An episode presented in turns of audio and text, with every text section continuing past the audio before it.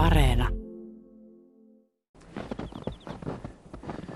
Siinä olisi palokärki, mutta tuosta ei vissi oikein vielä tiedä, että miten tuon merkkaisi Atlas-havainnoksi. No ei taida olla vielä palokärjen tuo pesimäaika, että tuo tuommoinen ruokaluhavainto, niin siitä ei nyt vielä saada indeksiä aikaiseksi. Mutta jos taas toukokuun lopussa, niin mitä sitten? No sitten olisi varmasti niin kuin lajisopivassa pesimäympäristössä havaittu, että voisi laittaa siitä pesimävarmuusindeksin. Luuletko, että muuten tässä lähellä kuitenkin saattaa tulla pesimään? Mikä ettei, tässä on tämmöistä sopivan näköistä metsää ja palokärkihavaintoja täällä on kuitenkin. No sulla on nyt tiukka tehtävä Lintuatlas-koordinaattorina, niin tietysti ohjeistaa ja auttaa muita ja sitten myös itse pitäisi pysyä paljon ulkona ja olla maastossa, eikö niin? Kyllä, ja on testailu jo systeemeitä, että miten ilmoittaminen sujuu, ja se on kyllä ihan hauskaa puuhaa, että kannattaa sitten kokeilla. Niin tässä on käynnistynyt neljäs atlas jo, ja mä muistan sen ensimmäisen, mikä tuli, oliko se 74-79, semmoinen sinikantinen kirja. Se oli mulle nuorena poikana kuin raamattu melkein. Että sitä luki aina, kun teki viikon luontoääniä. Ja vieläkin joskus selailee sitä ja katselee, että, että minkälainen työ on tehty, kun on siis kerätty havaintoja pesimälajeista pesimäpaikoissa ja merkattu.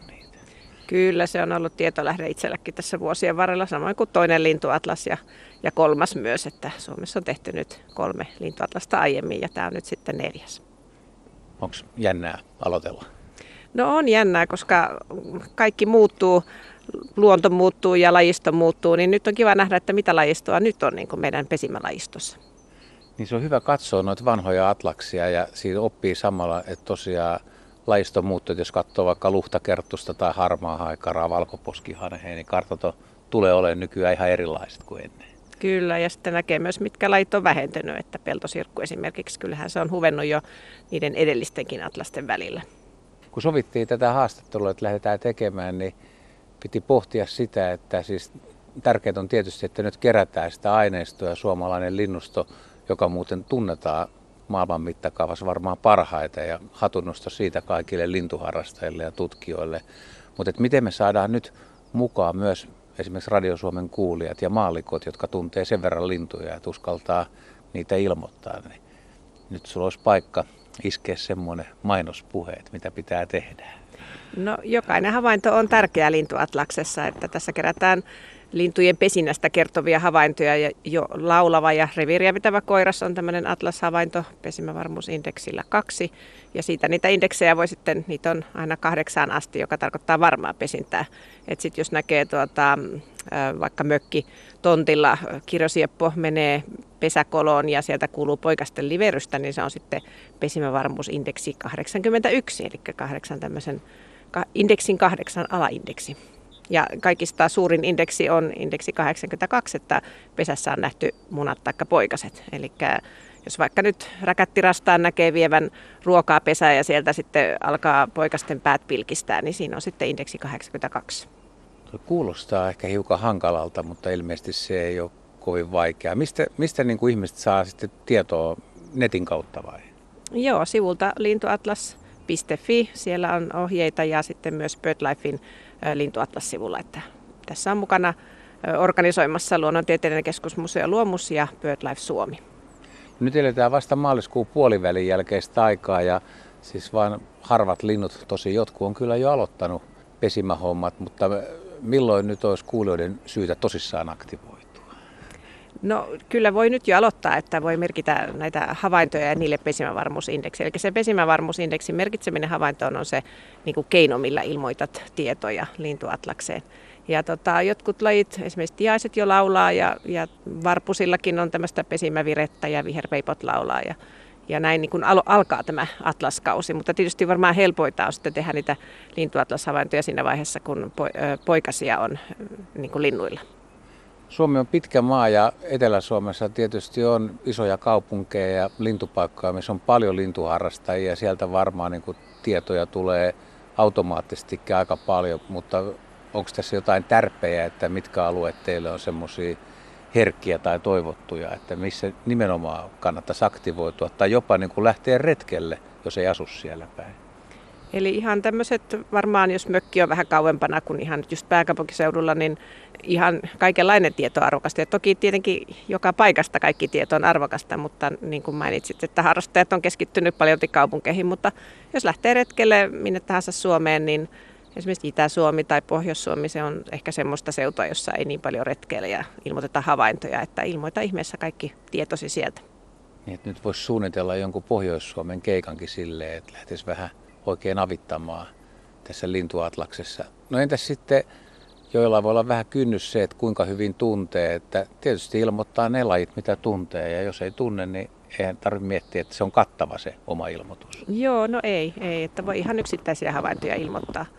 Ja tässä lintuatlaksen myötä nyt on Suomessa otetaan käyttöön tämmöinen tapa ilmoittaa ö, niin kuin listana lajeja. Että ilmoita täydellinen lista, ilmoita niin kuin vaikka lajit, kaikki lajit retkeltäsi ja niille pesimävarmuusindeksi. Mutta jos, jos ei koe, että tämmöiseen pystyy, että pystyisi määrittämään kaikkia lajeja, niin ei ole mikään pakko. Voi ilmoittaa ihan yksittäisiä havaintoja. Tämäkin projekti kestää sitten useamman vuoden. Neljä vuotta on jo maastokausia täytyy itsekin alkaa suunnittelemaan jo retkiä. Mä olin niiden vanhojen aikana aika paljon Ahvenanmaalla. Onko se Ahvenanmaa hyvin tunnettu?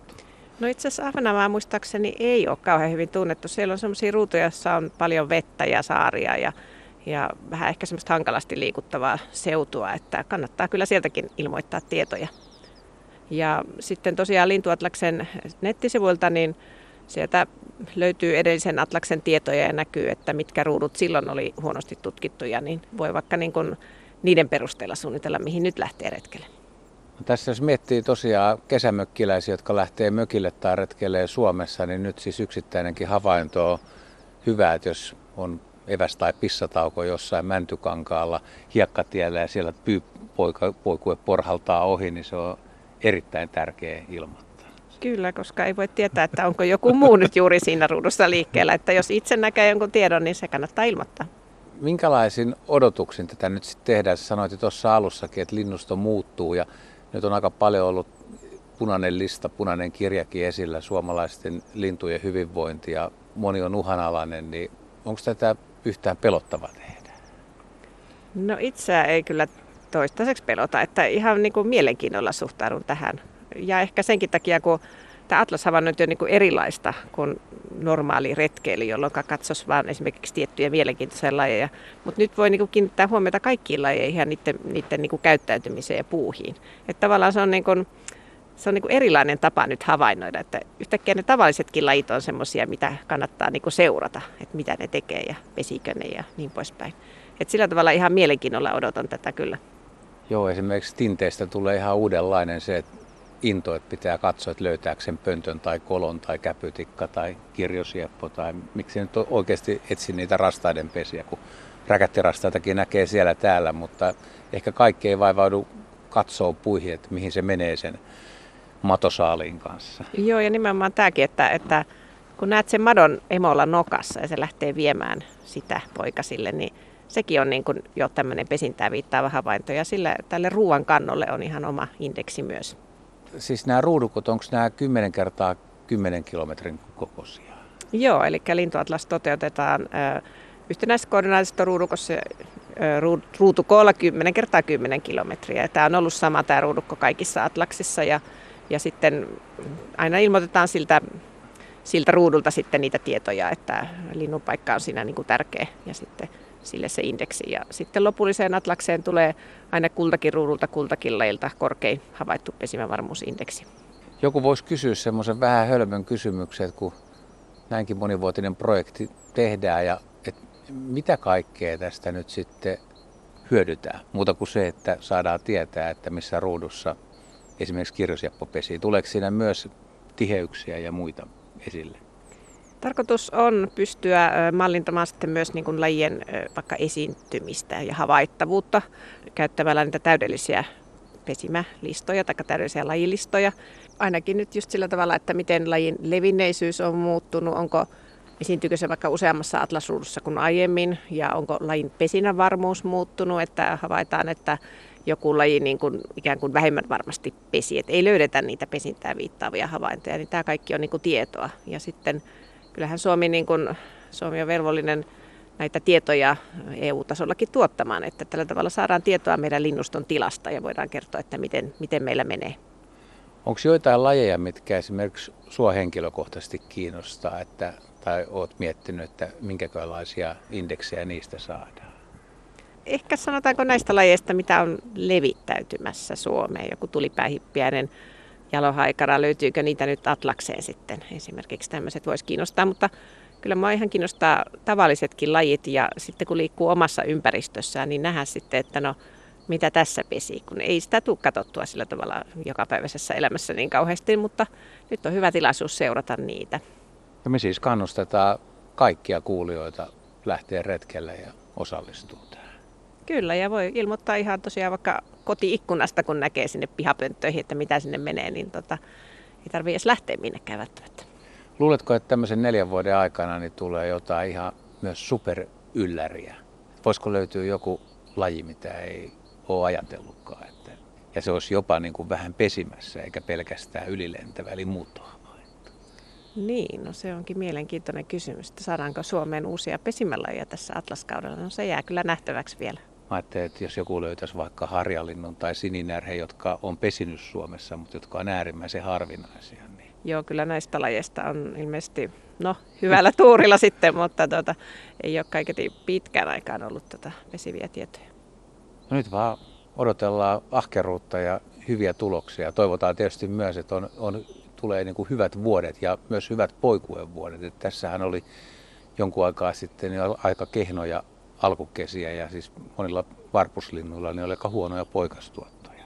No viime kesä taisi olla hyvä sitten taas, että silloin oli lämmintä ja kuivaa. Että toki semmoiset, jos alkukesään sattuu kylmiä ja sateisia kausia, niin se on sitten huono, kun linnut on just aloittelemassa pesintöjä ja poikaset on niin herkässä vaiheessa ja pitäisi hyönteisravintoa löytyä, niin silloin on, on huono tämmöisiä sade, sadekausia saada. Mä toivon sulle ahkeria retkiaamuja, vaikka en tiedä, että pääseekö koordinaattori maastoon vai joutuuko olemaan johtamassa hommia sisätiloissa. Kyllä mä jo on ollut maastossa ja aion kyllä olla jatkossakin.